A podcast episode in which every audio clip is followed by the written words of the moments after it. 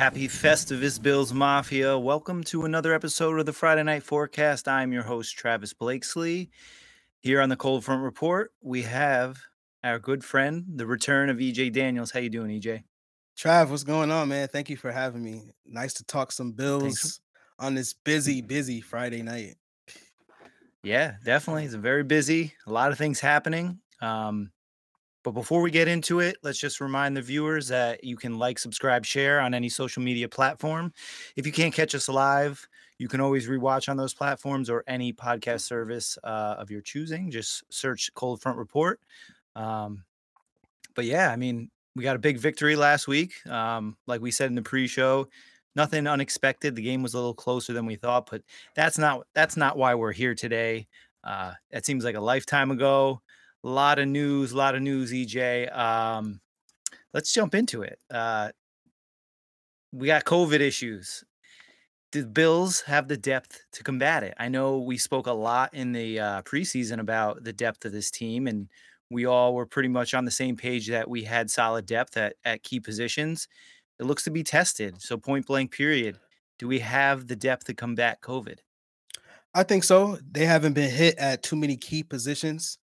Um, they got hit at uh, wide receiver, obviously, uh, and offensive line. I think are, those are the biggest two. But again, the Bills came into the season with, I believe, seven or eight wide receivers. So now you're gonna have to tap into that now.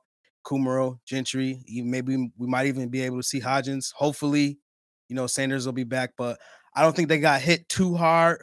But the as we saw last game, you know, the loss of Dion Dawkins, Pro Bowl left tackle, uh, Dion Dawkins, that is probably the biggest loss, and that's probably where the Patriots are going to look to exploit. But I think overall, I don't think they got a hit as hard as they could have been.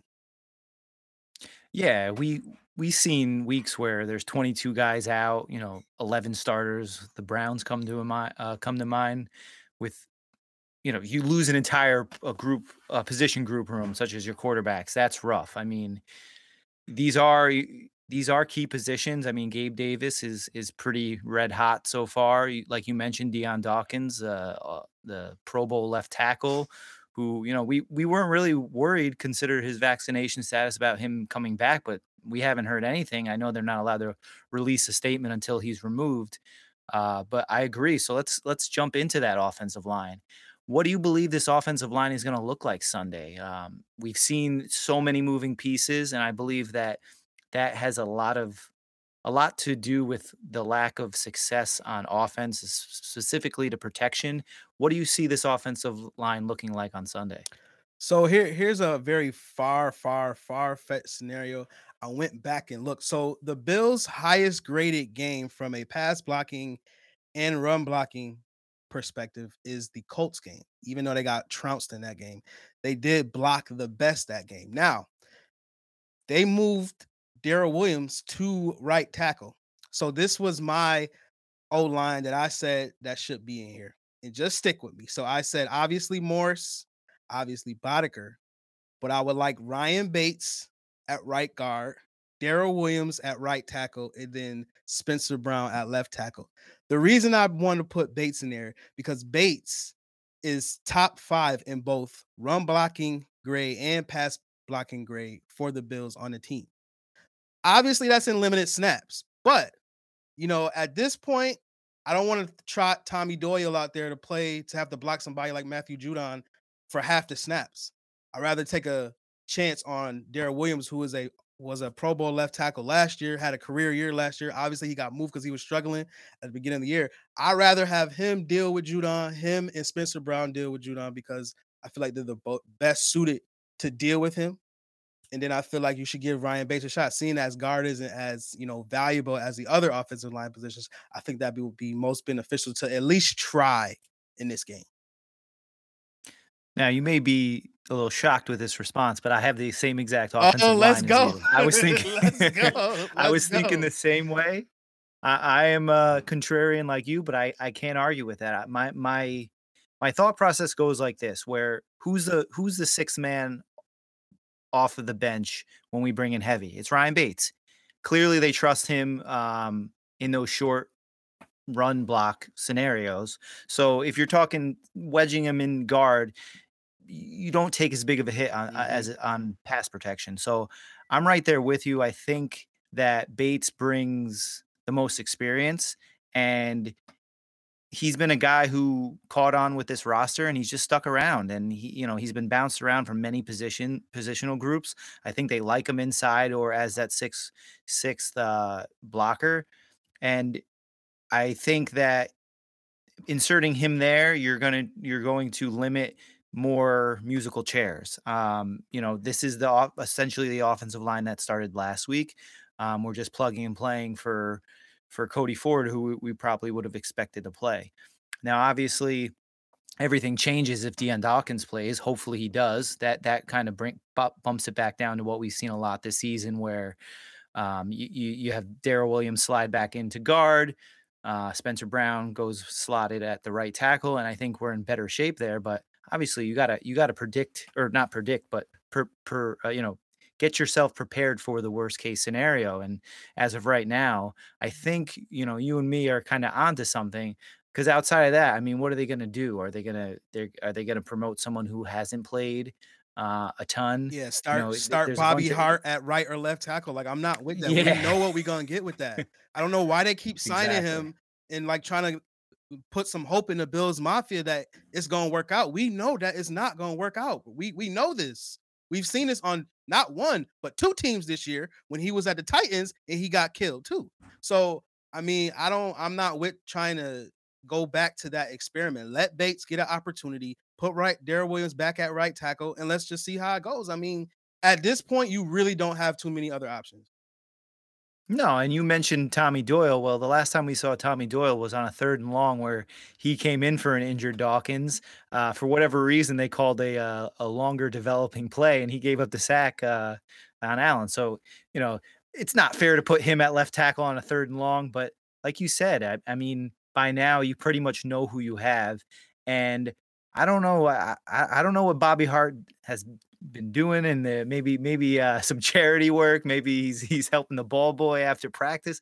But I get it. You know, he has experience. He knows how to. Uh, he's played in the NFL. Right. But I'm right there with you. I mean, he he's a guy where I would rather go with the youth movement hmm over him. I mean, you he's proved who he is the last two seasons, like you said, on multiple teams. This is not a guy who played well and then has kind of fell off. He just he started by default on a terrible offensive line in Cincinnati, and uh, he found his way on and off our roster. And you know, I, I don't really see the value of of playing him. Yeah. Um, and like Jay, this is a great comment. It's experience to cause injuries. Right. exactly. You know, Get, we jo- get Josh Allen him. killed off his blind playing around with Bobby Hartman. And then uh, just to piggyback off your point, you know, I don't understand why the Bills went out and signed another tackle. I do, but I don't.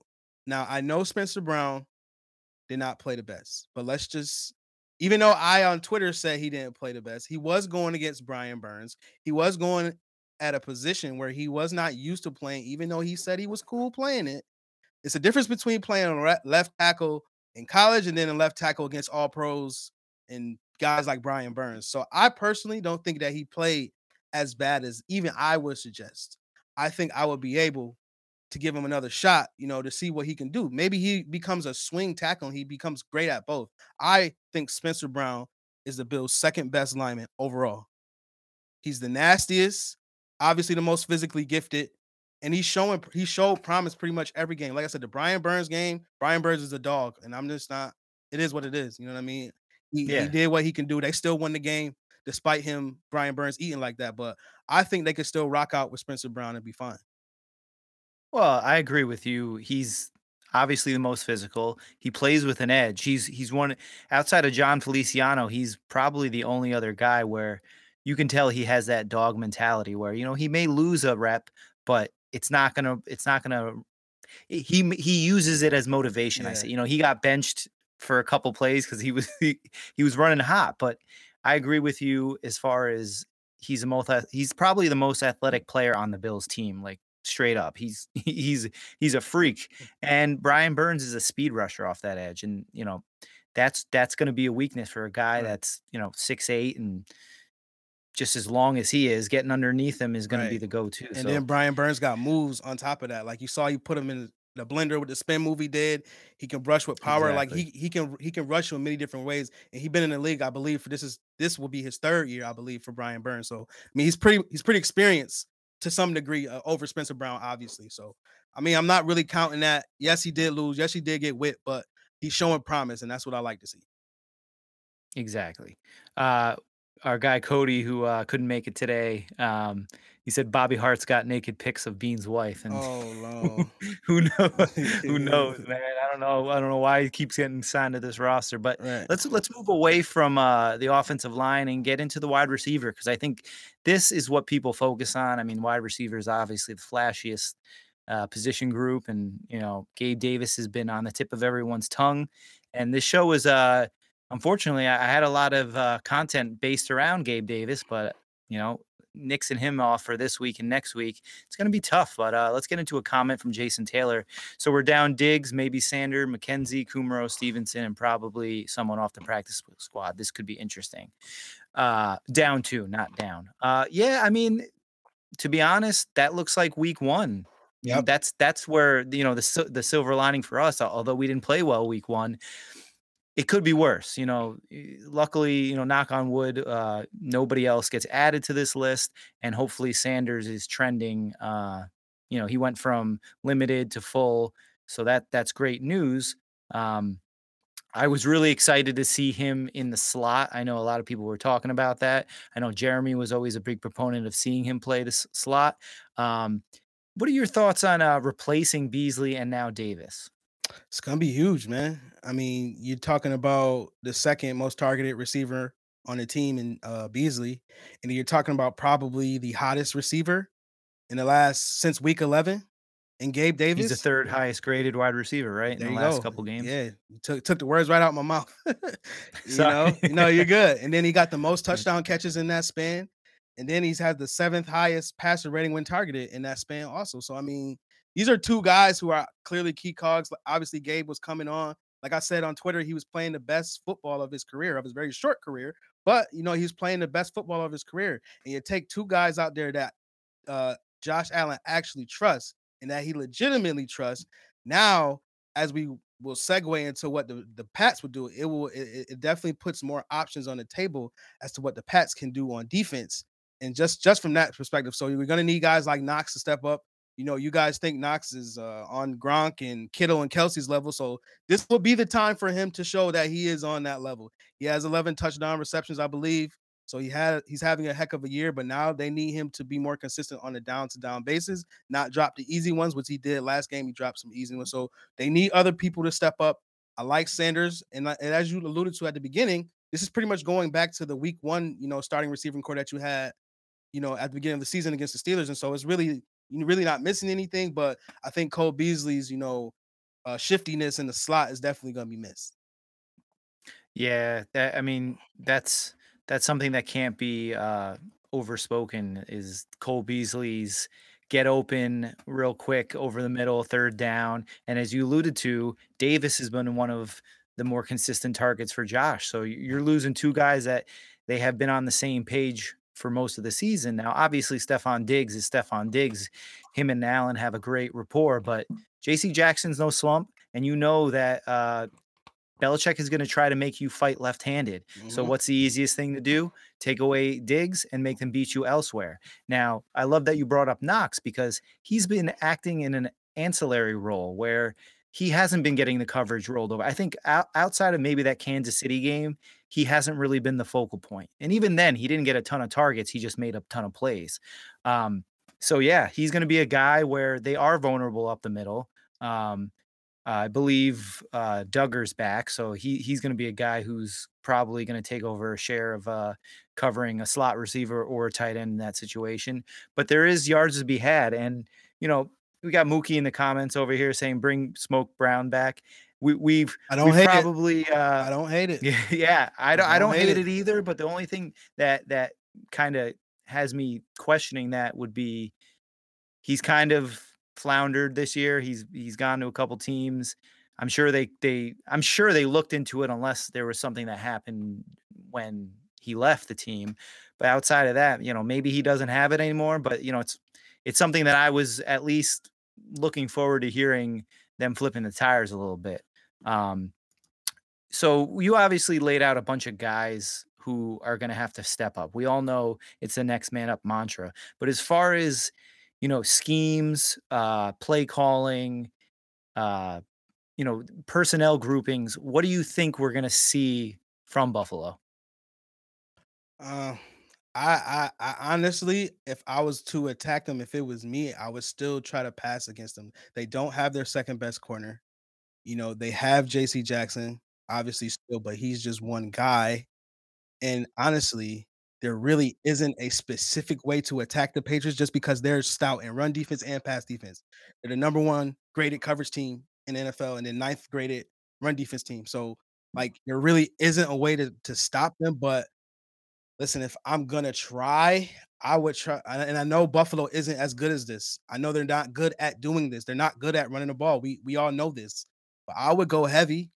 I would try to get some two tight end personnel sets and try to run this ball, man, because I'm I'm trying to wait till we get to the defensive portion of it for for New England because I feel like that's what they're gonna do. Because you already alluded to how how Belichick wants to play this, and due to the fact of how Belichick is gonna want to play this, I believe, I think the Bills. If there is a game that you're like, yo, we got we're gonna have to run the ball, we're gonna have to do it. This this gotta be the game right here. Bad O line, injuries everywhere, COVID ridden this would be the game that I'm like, yo, if you're gonna put on your best rushing performance, I will make it this game. If it's a way you're gonna attack the Patriots. So to answer your question, I would like to see some heavier sets. If you're gonna try to spread them out, that's I really feel like that's just playing into their hands, honestly. You know, and again, I'm gonna wait till we get to the defensive section, but that's what that's what I would do if I was the Bills. Yeah, EJ, we're on the same wavelength again. I'm right there with you. Maybe not heavy, but definitely a tight end, bring bring on the fullback.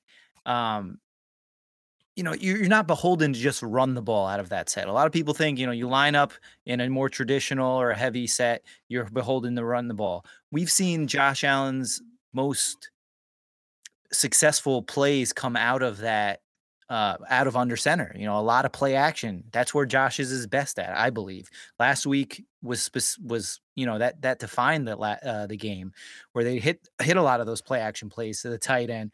Sweeney had that drop. Um, Davis had his touchdown at the end. A lot of these big plays are coming out of those formations. So I've been really I've been really looking forward to us to transition a little bit more out of the the spread, especially now because, like you said, you don't have the horses to block. You don't have necessarily your top horses to run that spread offense. So why not break it down and be simple? I'm right there with you, man. If this is the game that you have to get a run game going, and I know you mentioned you brought up the statistics of New England their last three games, they give they have 99 to us, 270 to the t- Titans, 260 to the Colts. Now, those are the two best running teams in the league, but Motors got a little bit of uh, momentum going. Uh, I believe the run blocking has been better as a whole. And I think this is one of those games where you'll take a 13 to to 12, 13 to 10 game. You know, just just get out there, make the game, you know, optimize your possessions, score the, score touchdowns, and uh, play some defense. Yeah. So uh, before we uh, transition to the defense, I just wanted to get your take on um, Singletary. Do you believe? Are you in the? Uh, are you of the mind that he should be taking a majority of the snaps? Most certainly. He's already taken a majority of the snaps. He currently has 43% of the carries right now. And with doing that, with that carry percentage, He's 10th in missed forced tackles, missed tackles forced, excuse me. And I think that's highly impressive, seeing as the run blocking is the fourth worst in the league as graded by Pro Football Focus. So he's having to do a lot of the work individually, independent of the online, despite you know being hit in the backfield and having to break so many tackles. So yes, he most certainly should be the uh the lead back. And then on top of that, since week 12, I believe he is 11th in yards after contact, I think per attempt with 3.5. So I mean, he's making people miss. He's gaining yards after contact, and on top of that, he had a touchdown run last week. He was clearly the most effective back that, that uh, Buffalo had last week. I mean, I don't see anybody else who's taking advantage of these opportunities. Motor had his shot. I mean, uh, excuse me, Moss had his shot. and Breida's kind of been just eh, you know what I mean? Kind of how Breida's been his whole career. So, I mean, Devin Singletary has clearly put a stranglehold on the RB1 situation, and he deserves to be getting that 50 plus percentage snap share. Yeah, I, I kind of feel stupid asking that question, but unfortunately, McDermott has really hammered home the two back mentality. And we've tried it, but we don't have that second back, back. Like you mentioned, Moss hasn't been able to get it done. And the, the the film doesn't lie. When you feed motor, he gets better. He can he's never optimal when you're only giving him six, seven touches a game you got to let him cook a little bit back there. You got to feed him the ball. Now, I'm not the type of person to say run the ball just for the sake of running. You need to you need to pick your spots and you need to set up that run. Specifically us, we or the Bills are not a team to manhandle guys up front, so they have to manufacture some of those yards and they have to get some looks where they're getting these teams off kilter. So, yeah, I'm right there with you as far as RB1. Uh, he's got to be the lead guy out there and not to mention he's getting a lot of targets out of the backfield as well you know and and that was always a weak spot of him so uh, let's move on to uh, i just want to say one uh, thing before, before you move on yeah. and to, sure. to moss's point like i said the run blocking hasn't been great all year literally like they're 17th best pass blocking team the like i said the fourth worst run blocking team so i mean i know good james mallory's whole thing is good backs make a bad o line look better but like in this case like this o line in terms of run blocking is like bottom of the barrel. So that's why, you know, Singletary's performance this year, and especially since week 11, has been even more impressive because the old line has been that bad in run blocking. In pass blocking is a different different conversation, but in run blocking, you know, they've been horrible. And same thing with Moss. I mean, he's he's also feeling the grunt of that that bad blocking too. So like, like it's just not his ineffectiveness is also due to another component, not just him. Yeah, I mean, though in that in that specific situation, the stats and the film doesn't lie Right. that this team is not a great run blocking team. Thought they did a little bit better the last few weeks, but Carolina is not a good team to stop the run. Luckily, New England, if they do have a weakness on defense, I believe it's It's it's that, trying to stop the run. Yeah. So speaking of New England, um, what do you think the Patriots' approach will be on offense? I mean, this is a team that threw the ball three times. I, you couldn't even turn on ESPN for a week pri- uh, week post uh, New England Buffalo Monday night because that's all you know. It's all they talked about. Threw the ball three times. Um, they ran the ball well. I'm not gonna take away that big run from him or from uh, Harris, but they're a little bit banged up. Uh, I don't believe the Bills are necessarily a team that can't stop the run. Um, it's just unfortunate there are some some times where the running back leaks out. But back to the original question, what do you see the Patriots um, as far as their approach on offense? So I'm I'm trying to get into the head the the the chess match that I love between McDermott and between Josh McDaniel slash Bill Belichick, or how I feel like this is going to go in my mind. So obviously, Buffalo is not going to let them do that again. They are not going to let them just line up and run the ball 90% of the time and only throw three passes. So that's telling me that they're going to keep Jordan Poyer in the box. Sometimes they spin him up. Lots of times they spin him down and they have him blitz. I think that the Patriots are going to do the the foolery. They're going to come out. I bet you they're going to come out in a heavy set, make it look like run, and they're going to play action them to death. Mac Jones is actually pretty good on play action. Has a 70 PFF grade, 80% 80% completion percentage on play action. So he's not a bad play action quarterback. I could see them trying to take advantage of the Bills' aggressiveness because the Bills are gonna make sure that they don't do that again, where they can just run the ball down their throats. Now, the other part of that is uh Mac Jones has six turnover worthy plays in play action. And we know that if you are going to attack Buffalo, it has to be on the ground because they're not giving up big plays in the air. Jordan Poyer, Micah Hyde, this has been the best pass defense all year. Last three years, the Bills have given. Hey, don't leave out Levi. Levi's solid all year, man. Come on, man. Let's let's not go too far. Levi's been solid. Let's solid let's, all let's, year. Let's let's not go too far. But those are the cogs. Those are the dogs. Those two are of the course. dogs. And we know that the last three years, Buffalo has given up the least amount of 20 plus yard plays in the passing game of any team. So you are not going to get big plays on them. So that means that Mac is going to dink and dunk his way down the field. Is he going to be able to be that patient? I just don't want to give this Bills defense many opportunities. If I'm the Patriots, that is many opportunities to go and pick, you know, pick off Mac Jones or force him into something that he's not doing. He has 100 attempts. Yes. He has 100 pass attempts in the middle of the field, below 10 yards. So Tremaine Edmunds, Matt Milano, those guys gonna have to be on that game, and they have to force him to pass outside the numbers. They don't have their outside weapons this game. They're both questionable. So that tells me that Hunter Henry and Jonnu Smith are probably going to be a bigger part of this game. Like I originally thought the first time, I, I think that's going to happen. But that's kind of my thoughts as a Patriot on that side of the ball. Yeah, and to your first point, as far as trying not to turn the ball over, the Bills are due. They they've had a dry spell. They're due A couple drop interceptions here, there.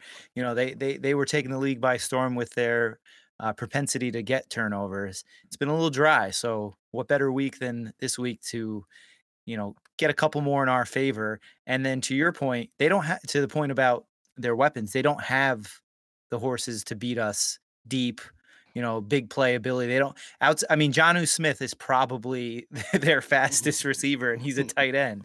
I mean, that, that guy, you know, that you see him run those jet sweeps and uh, tunnel screens with him.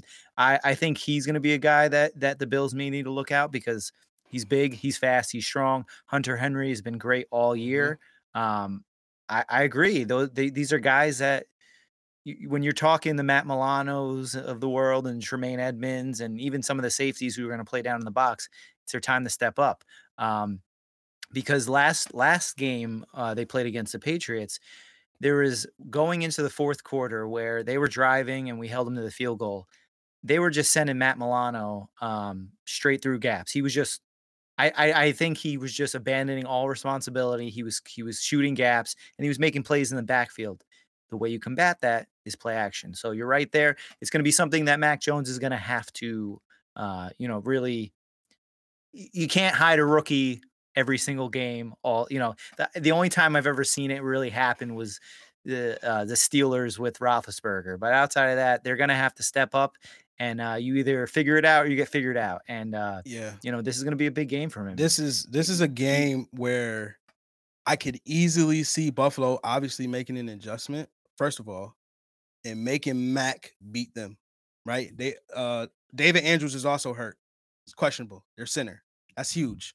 Yeah. Right. So, like I said, that running game, and then again, as we mentioned off air, Rhamondre's hurt, Damien Harris is hurt, Brandon Bolden's hurt, all their backs are hurt. So their running game is taking a hit. So now if you're telling me that I'm gonna make Mac pass 25 to 30 times a game, I'm not confident in, in that against this defense now. This defense that that is the best in the league at, at stopping the pass. So I'm not confident against that. So, you know, it's gonna be tough. I'm I'm anxious to see what Mac Jones is gonna do, and he has a propensity, you know, to put the ball in harm's way. You know, now I will say this: he has the same PFF passing grade as Josh Allen for the season. Now, y'all take that for what it's worth. I know Bills Mafia hates PFF with all the might and, and guts in their heart, but it may be something to that because he doesn't because he he'll take the easy completions. But I don't want to see him if I'm New England passing 35 times against this Bills secondary and Bills defense. Yeah, I mean, you look at positionally outside of the first couple games for New England, they've put Mac Jones in favorable positions all year round. Mm-hmm. You know, he doesn't have to. Josh Allen game in and game out outside of uh, you know, the blowouts, but you know, the second half of blowouts, he's had to he's he's basically the production of the team for many of the games. So I can see, you know, those stats may be true, but the fact is he's playing a total different game than Mac Jones. And, to to to curtail off of that, Mac Jones, right now, don't forget how you know down the line next season, three years. Right now, do you believe Mac Jones has what it takes um, to play without a league? You know, to get his team back into a game that we didn't see. The, I mean, he got him back into the Colts game, but do you think he's the type of kid at this point in his career he's going to be able to lead a comeback like that?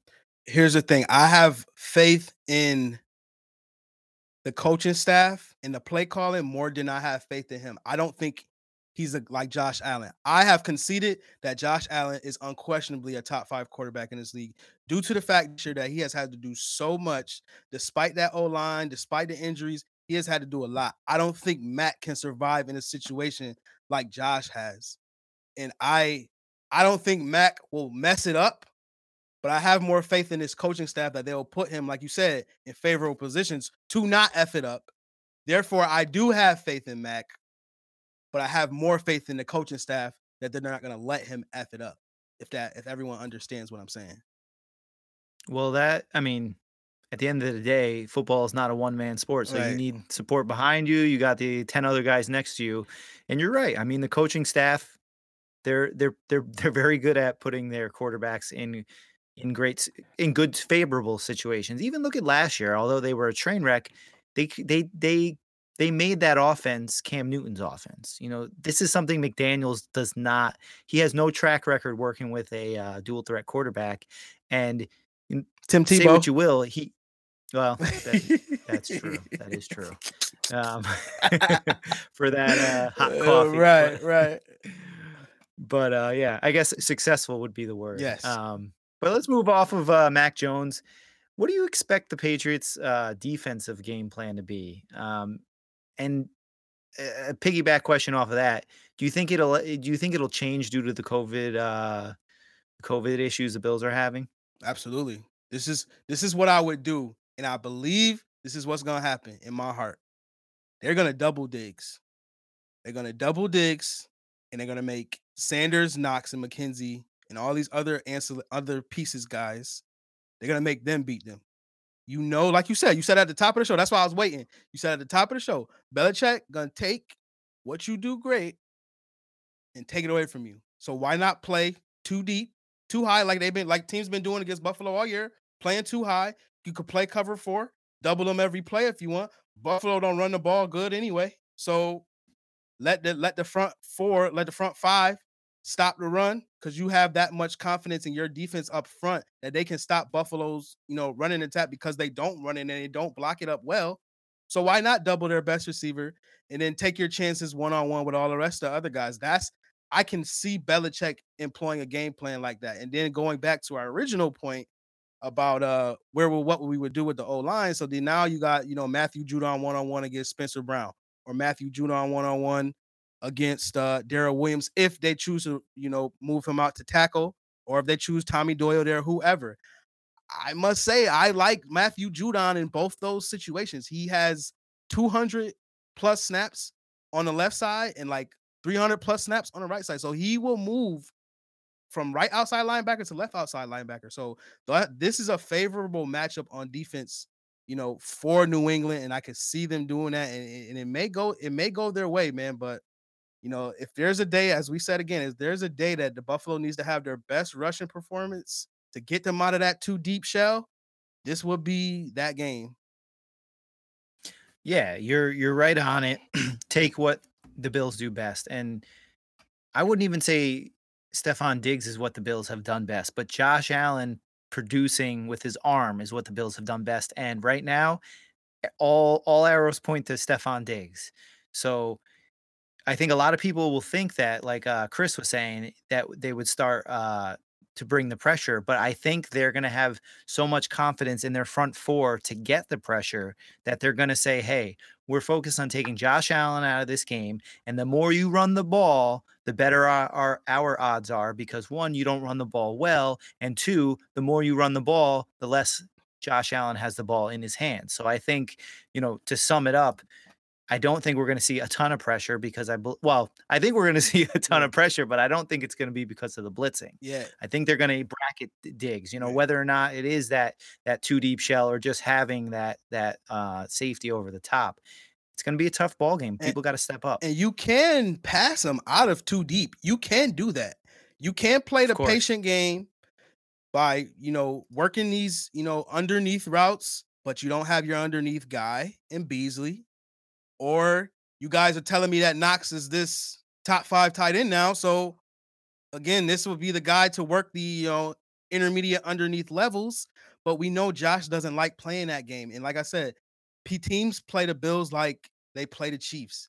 They're gonna sit in that two deep shell. and they're gonna make you dink and dunk and be patient all the way up the field. And I just I don't know if Josh is gonna be willing to play that game. It seems like he's more willing the, these past couple weeks to, and he's having to do a lot more of off script magic. That's what I hate to see too. But I mean, I don't I don't know if Josh is gonna be able to do it against this defense. You know, it, I, I, I don't know. It's, it's it's gonna be tough. It's gonna be a good game. It's gonna be a nice you know chess chess game between both coaches. You know, but I, I'm anxious to see you know if Josh is gonna be able to play that patient game and work it up the field without his horses. I believe Josh will be able to move it up and down the field. The problem has never been that. It's been scoring in the red zone. And I think when you you know you're you're talking about our weakness scoring in the red zone and their strength stopping touchdowns in the red zone. They're number one in the league stopping, you know, in, in that red zone defense. So, I mean, we saw we had how many opportunities to win that first game. We just couldn't get it done. I mean, that's to me, that's been the story of the year. You get into a close game, can't punch it in in the red zone, whether that's early on in the game, leading it to be close. Uh, harken back to the Tennessee game where we kicked two field goals, Jacksonville kicking field goals.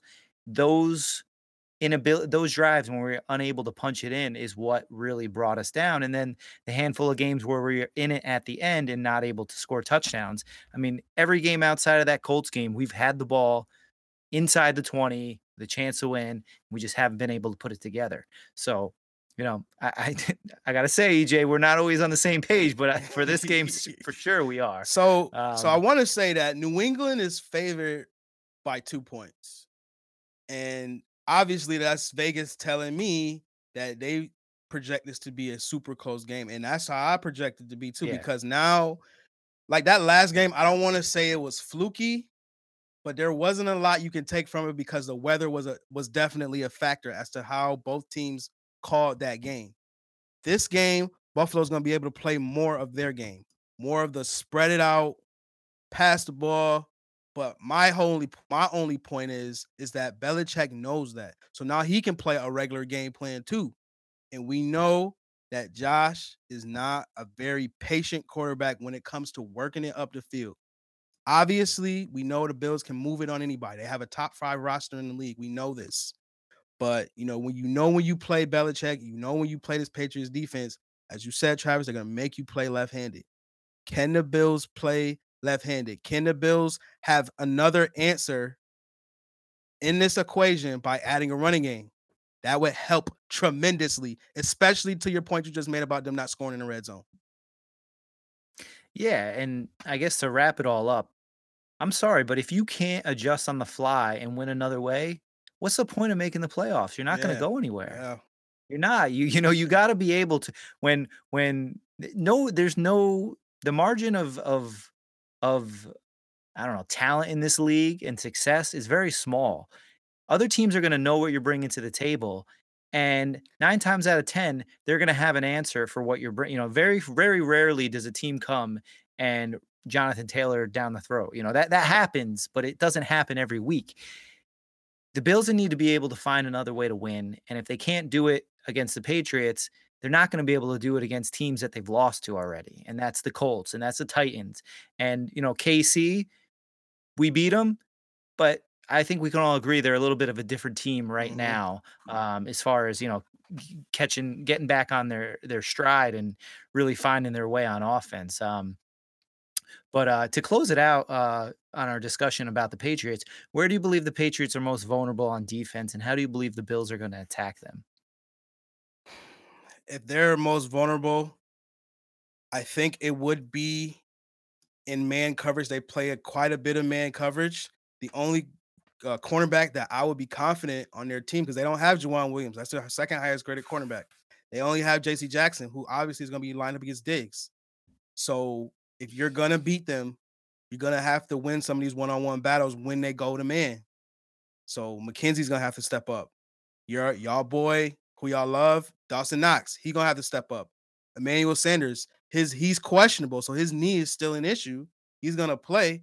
He's gonna have to win more more one-on-one matchups. They're gonna have to find these one-on-one matchups and take advantage of them because you know they're not gonna let Stefon Diggs. Stefon Diggs had a lot of open open grass last time. He got open a lot, he was only singled up a lot too against JC Jackson, and he won a lot of those reps. So now they're not going to do that in this. I feel that they're not going to do that this time. They're going to have they're going to make these other guys who aren't used to being in these, you know, high pressure, high volume roles. They're going to make you beat us, and you take advantage, try to take advantage of these other corners. So, like I said, to answer your question, if there's a way that Buffalo's going to have to beat them is or take advantage of whatever they do, they're going to have to take a, advantage of them when they play man coverage, and they're going to have to win one on one. Yeah, I I tend to agree with a lot of what you said. Um, you know, one on one comes in many different shapes and sizes. A lot of times it'll come off a play action. So I'm going to go with the, the play action route where you see, like I mentioned earlier, Josh Allen's very successful in play action. I believe the linebacking core of the Patriots is is one of the weaker parts of their defense. So having them sucked get get them sucked up, um, commit to the run, and then have guys like you said, Knox, you know, find his way out uh, over the middle or uh, you know maybe a wheel route, something something like that. But you can't just do play action because you like doing it. You're going to have to give them a reason to defend it, and that that comes back to running the ball. So I think whether it's starting off by uh, you know really really establishing the run or a, a, run game or loosen it up with a couple passes and then go to the run game at some point early on we're going to see if we're going to be able to move the ball on the ground. Um, if they're going to give those, I mean, you mentioned last year. Um, the one thing that we didn't bring up was there were times where they didn't even have linebackers on the field. You know, they're they're running seven DBs and mm-hmm. maybe one linebacker. I don't think we're going to see that this year. The defense was totally different last year, and especially with uh, a couple guys bumped up, they're playing a a more balanced team in the Bills because you know two of their biggest weapons are out. So it's going to be tough. But uh, EJ, I, I'm I'm I'm interested in what you think the uh, one of the more interesting matchups are going to be in this Bills Patriots game. I think it's going to be the Bills offensive line versus the front five of the Patriots. Again, as I said, I see the Patriots coming out playing too deep, doubling Stefon Diggs. And I said the easiest way to get a team out of running too deep is to run the football. Again, we know the Bills are not keen on running the football or they can't run the football, whatever you want to say, whatever you want to throw in there. But that is the mm. matchup that I think if they can win it, or if they can get a couple perfectly blocked plays together, that could swing the momentum of this game.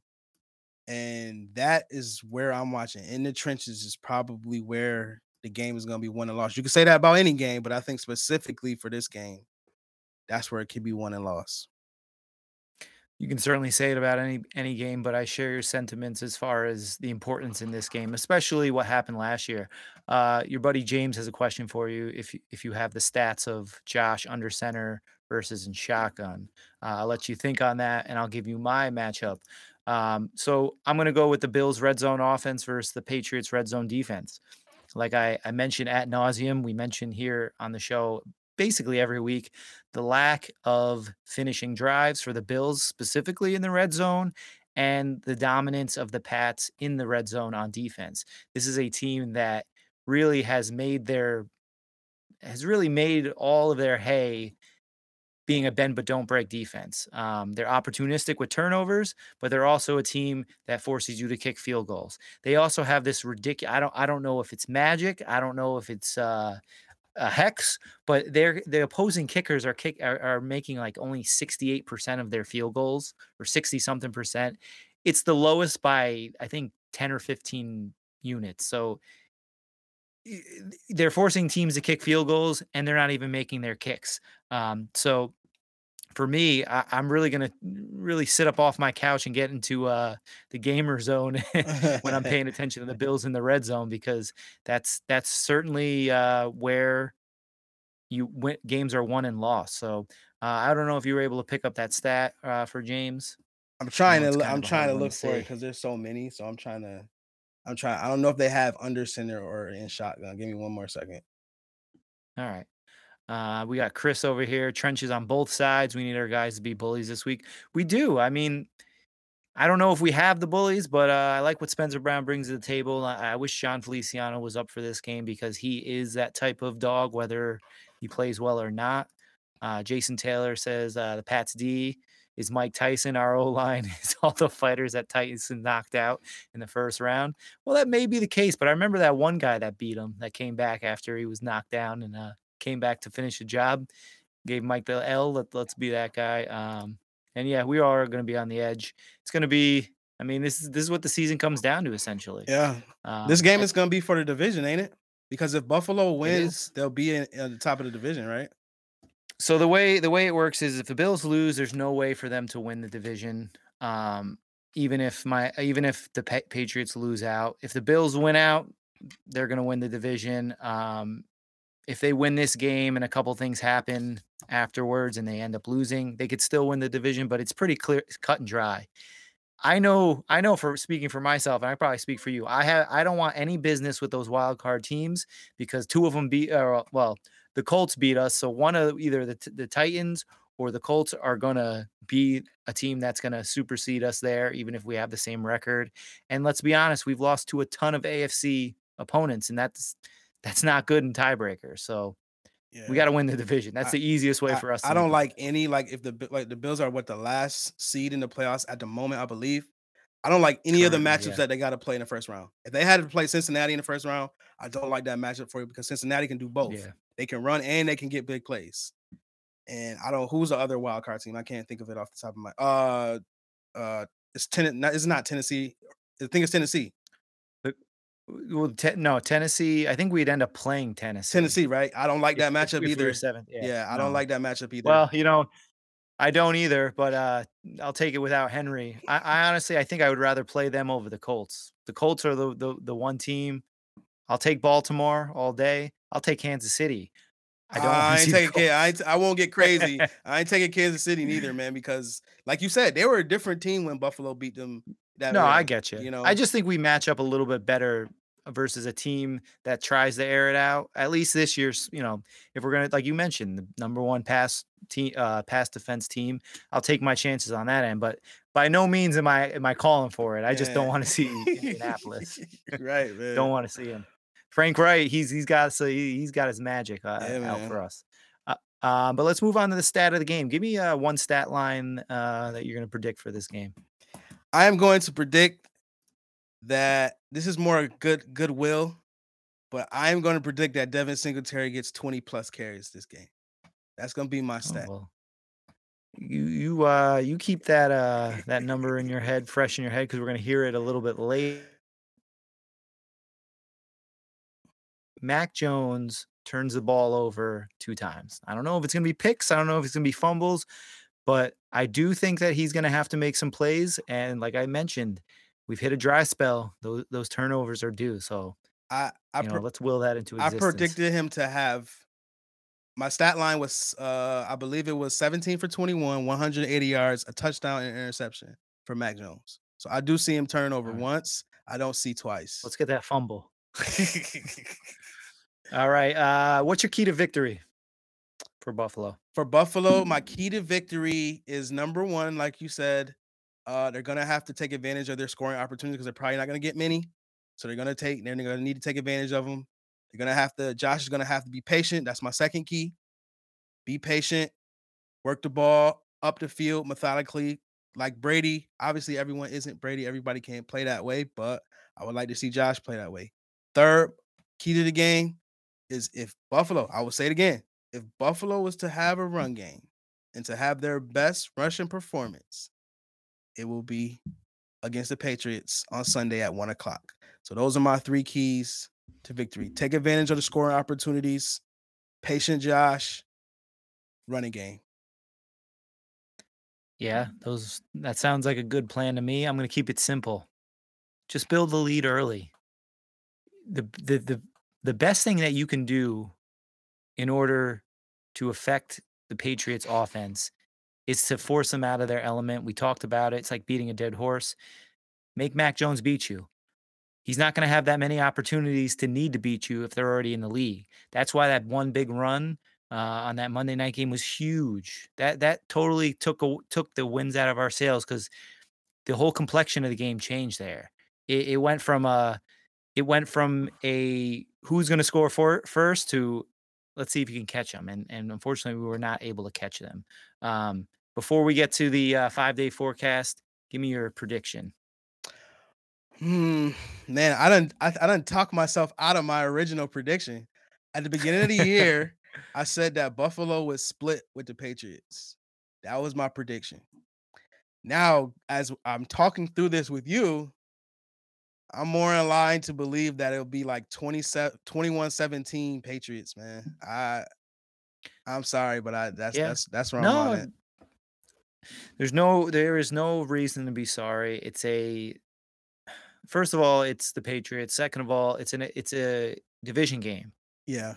You you you can't it's hard it's hard to it's hard to peg those games as they are. Mhm. Um and then you add in all the COVID and you know, it's only Friday. We still we still got to make it through a day and a half to get to the game. Lord knows what'll happen. Uh, but I'm going to stick with my original prediction. Um, honestly, I believe it's a toss up, and I think it's going to come down to who makes less mistakes. And uh, generally speaking, it is the Patriots, but uh, I'm going to give it to our Bills, 27 to 20. Um, I think it's going to be a close game going into the four or five minute mark, and then uh, where the Bills normally ended up settling for field goals. I think they're going to able to punch it through, get that seven point lead, and uh, you know the rest is uh, history from there. So uh, before we get out of here, EJ, we're gonna do our Friday night forecast or uh, five day forecast. So just remember, if you think that the uh, take that I give you is gonna happen, just let let us let it be known that it's clear. If you don't think it's gonna happen, let it know it's cloudy. So number one, I already know because you answered it. Singletary has at least 20 total touches. Clear. Yeah, I'm right there Mm. with you.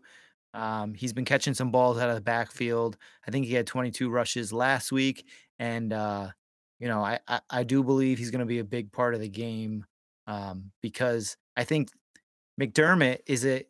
I'm not going to say he's a conservative coach, but he likes to keep the game close. He likes to be able to lean on his defense, keep the game close, and I think running the ball is going to be big in No, that. he's definitely a conservative coach. There is no question about it. He is def- he is definitely a conservative coach. There's Brandon Staley and then there's Sean McDermott. I think there are way more conservative coaches than than uh, McDermott. I, I I'm not there. I think he's more of the middle ground, but uh, that that's a discussion for another day. Um, Patriots have at least 30 rushing attempts. That's cloudy. I don't see that that happening. Because again, as I said to start the show off, Buffalo is not gonna let them do that again. There is no way anybody on that defense is gonna let them do that again. And I think that the passing game will be more efficient for Buffalo this game. I am trusting Josh that he'll be more patient and be able to work the, the ball down the field. So therefore, I don't feel game script wise it's just gonna be conducive to them having 30 rushing attempts. So that's cloudy for me. Yeah, and the way the game I see playing out is hopefully the Bills build somewhat of a lead early on and they're able to get them out of rushing. But like you mentioned, if if a couple of their guys can't go, I mean, I don't. I'm not too sure Bill Belichick is going to be trusting a uh, practice squad back to take some of the reps Yeah. because uh, you know their top three guys are hurt. Um, move. So I'm going to go uh, cloudy as well. Uh, I don't believe that that's they're going to run 30 times again. Uh, Allen scores at least one pass touchdown and one rushing touchdown. definitely clear. That's about what he averages for the year. So One I mean, one. yeah, he he he. That's how he gets his. That's how he eats. He's gonna get you one through the ground, one through the air. Josh is a top five quarterback, hands down, unquestionable. So that should what should you heard what- it. That should be what he's doing. One touchdown through the air. Quote him. One. I I I have backed off my take. I was on Dak as better than Josh, but after this year, Josh has sold me top five quarterback. So that all should always be his stat line. One passing touchdown, one rushing touchdown. Clear. And you know when the rubber meets the road and he's in those uh, high pressure moments, he likes to take off. He likes to reach for that pylon. So Right. I'm going to say clear as well. Um, I expect, like I mentioned earlier, I expect there to be three touchdowns, and I think you're going to get one of each, maybe two. Uh, moving on to our next question here. Uh, no plays for over 30 yards from either team. Nah, I No don't. big plays. I don't see that. I don't see any big plays like that. Maybe a 20 plus yard play. Definitely not no 30 yard play. but not a 30. No. Nope. Uh, was it uh, So cloudy? Cloudy. clear? Cloudy. I'm sorry. No, no, no. So my question was no plays over. Oh, so no clear, plays over. I'm sorry, clear. Yeah, Yes, I'm sorry. yeah. Uh, I'm right there with you as well. I don't see any. Uh, I don't see any big runs. I think the Bills are going to make a focus on stopping the run. And for whatever reason, uh, the Bills have been very quiet. Uh, You know, they they've made some big plays as far as 25. They've had a handful of 25, 30 yards, maybe even 40, but we haven't seen those big deep shots. We haven't connected on them.